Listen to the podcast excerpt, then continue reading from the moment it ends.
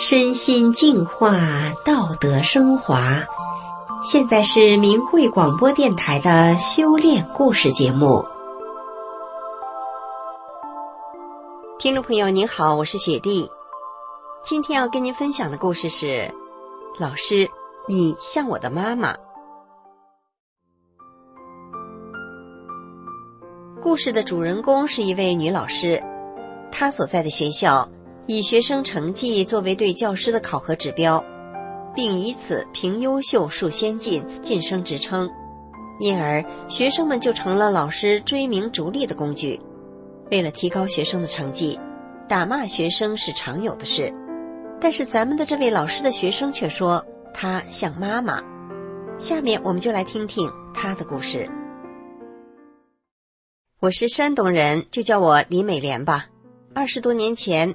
我从师范院校音乐系毕业，在一个乡镇中学担任音乐教师。刚毕业就遇上了全市第一届学校艺术节，我指导并跳主角的舞蹈得了一等奖，为镇教委赢得了荣誉。作为音乐老师，演出任务登台机会就多，舞蹈、唱歌、弹琵琶，我运用所学的专业，在舞台上创造和展现着美。一九九八年的春天。我有幸学了法轮大法，我渐渐按照法轮功要求的以真善忍的原则来规正自己的一言一行。一九九九年七月，中共对法轮大法的迫害开始了，我因此遭到打压，被贬到离家较远的农村小学任教。这所小学教师编制不足，所以我不能只教我的专业课了。根据学校的需要，我教的科目变来变去。二十年来，小学的科目我全都教过了。我们这儿的学校都是以学生成绩作为教师的考核标准，有的校长安排老师轮流给学生上午安排自习课，说歇人不歇马，这是把学生当马对待呀。为了提高学生成绩，不仅打骂学生是常有的事，很多老师为了自己的考核成绩。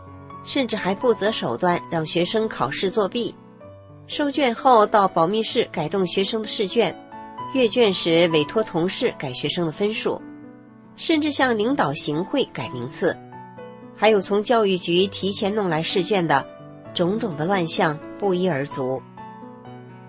在这种环境中怎么办呢？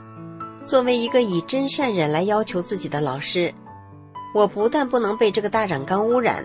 还要尽力去洗涤被污染的学生。面对我的学生，我想我要像教自己的孩子一样教他们。首先是教育品行，其次才是教授知识。我费尽心思在课堂上引导孩子们做人要真诚、善良、宽容、忍让，在他们幼小的心田播下善良美好的种子。我这样上课，领导、同事都来听我的课。都觉得有亲和力。有个校长评价我的课说：“如沐春风。”大家夸我课讲得好，普通话说得好，字写得好，能歌善舞，能写绘画。女副校长说我是才女一枚，还开玩笑的说：“家长说的学校最有气质的那个女老师，肯定是指的你。”大家对我很认可，我内心知道。我的气质其实是修炼所带来的结果，因为修炼大法后，虽然我没有什么头衔，没有各种荣誉称号，但是我不求名利，所以能够心里坦然轻松，言谈举止优雅大方。我只管教书育人，真正为学生好而着想。曾经有个学生的妈妈告诉我，我儿子回家说你像妈妈，我笑了。难怪有的学生问我题的时候喊老师的时候把我喊成了妈妈呢。我不接受家长送礼，实在推不掉的，我就换成价值相当的礼物回赠。我所在的镇上还有一位大法弟子，在另一个学校工作，也是这样。我有一次去市里帮他捎回来三份文具，他说是要回送给两个男生和一个女生。家长们知道我们不贪图名利。学生毕业后见到我们，仍然很敬重。随着修炼，我不仅对名利能够看淡，也更能面对不公正的对待。有一次全镇教师乒乓球比赛，我获得了女子冠军，但是代表我们镇去市里参赛的，却是获得亚军的那个女领导。虽然受到这样不公正的对待，我也没当回事。还有一次是全镇教师师德演讲比赛，我脱稿演讲，拿了第一名。镇教委安排我参加市里的比赛，校长也专门找人帮忙写稿，最后我没去成，让一个在我名次之下的老师去参赛了。这事儿我也没计较。不过我以前可不是这样的。修炼前，我们代表镇机关去市里演出，排了两个节目，结果上级考虑资金不足，拿掉了一个。那时我内心想的，只是自己排练的付出没有得到展示，心里很不高兴，就编了个理由，另一个节目也不去演了，让镇工作人员很难堪。现在的我再也不会这样了。我还经历了一次优秀教师称号的事件。这件事有点曲折，结果也出人意料。那年我教一年级的数学，成绩很好，二十多个平行班中，全年四次考试全在前三名。那年我得了个教学质量一等奖。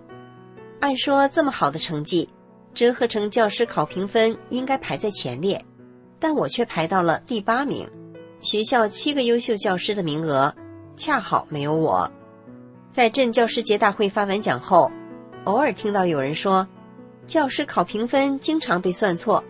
我想我的是不是也算错了？就问校长，校长也觉得奇怪，说：“咱们再算一算。”一算，果然少给我加分了。我本来是在七名之内的。校长说：“你看你不早说，奖已经发出去了。”我不想为难校长，一笑了之。没再说啥。第二年，那个本来排在第八名却得了优秀教师荣誉的女教师歇产假，恰好我接了她的班级，只教了两三个月，我就得到一个教学质量奖。后来晋升职称的时候，我更是仅凭两张教学质量奖的奖状和以前演出时的几张获奖证书，就跟那些手里一大摞荣誉的老师一样顺利晋升了。法轮大法李洪志师傅在《转法轮》书里说过：“是你的东西不丢，不是你的东西你也争不来。”在这整件事情的过程中，我是深刻的体会到了，放淡名利的我，不争不抢。然而该我得的，即便过程曲折，上天还是会安排给我。我还经历过一件特别的事，一天下午放学的时候。一个醉汉拿砖头来闹事了，我和校长在办公楼二楼同时听到了这事儿后，就一块儿往事情现场跑。我急急忙忙下了楼，直往西边教学楼的方向奔去。我边跑，脑子里出现的是李洪志师傅在《转法轮》中讲的：“杀人放火你都不管，你管什么呀？”所以，虽然我是个女生，也觉得这件事我义不容辞，必须得管。跑着跑着，我看见一个二三十岁的人，一米七几的个头，手里拿着半块砖。他前边一两米是两个刚下课的女教师，这两位老师既不敢离开，也不敢说话，表情很恐惧的样子。这人旁边三四米处，就是一排排密集站好队的小学生。如果这个拿砖的年轻人冲向学生队伍，后果是不堪设想的。看到这个情形。我有跑便走，径直走到那个人面前。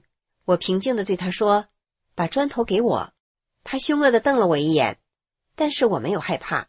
我以修炼人特有的平静与善意看着他的眼睛，然后又亲切的说：“把它给我。”这时我看到他眼睛里的凶光一下就不见了。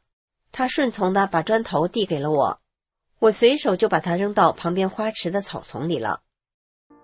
对我来说，整个事情里的勇气倒是其次。对我而言，重要的是在这事的过程中，我体会到了善的力量。强大的善真的能消解凶恶。就这样，我一个看似柔弱的女子，平和的制止了一场后果可能不堪设想的暴力伤害。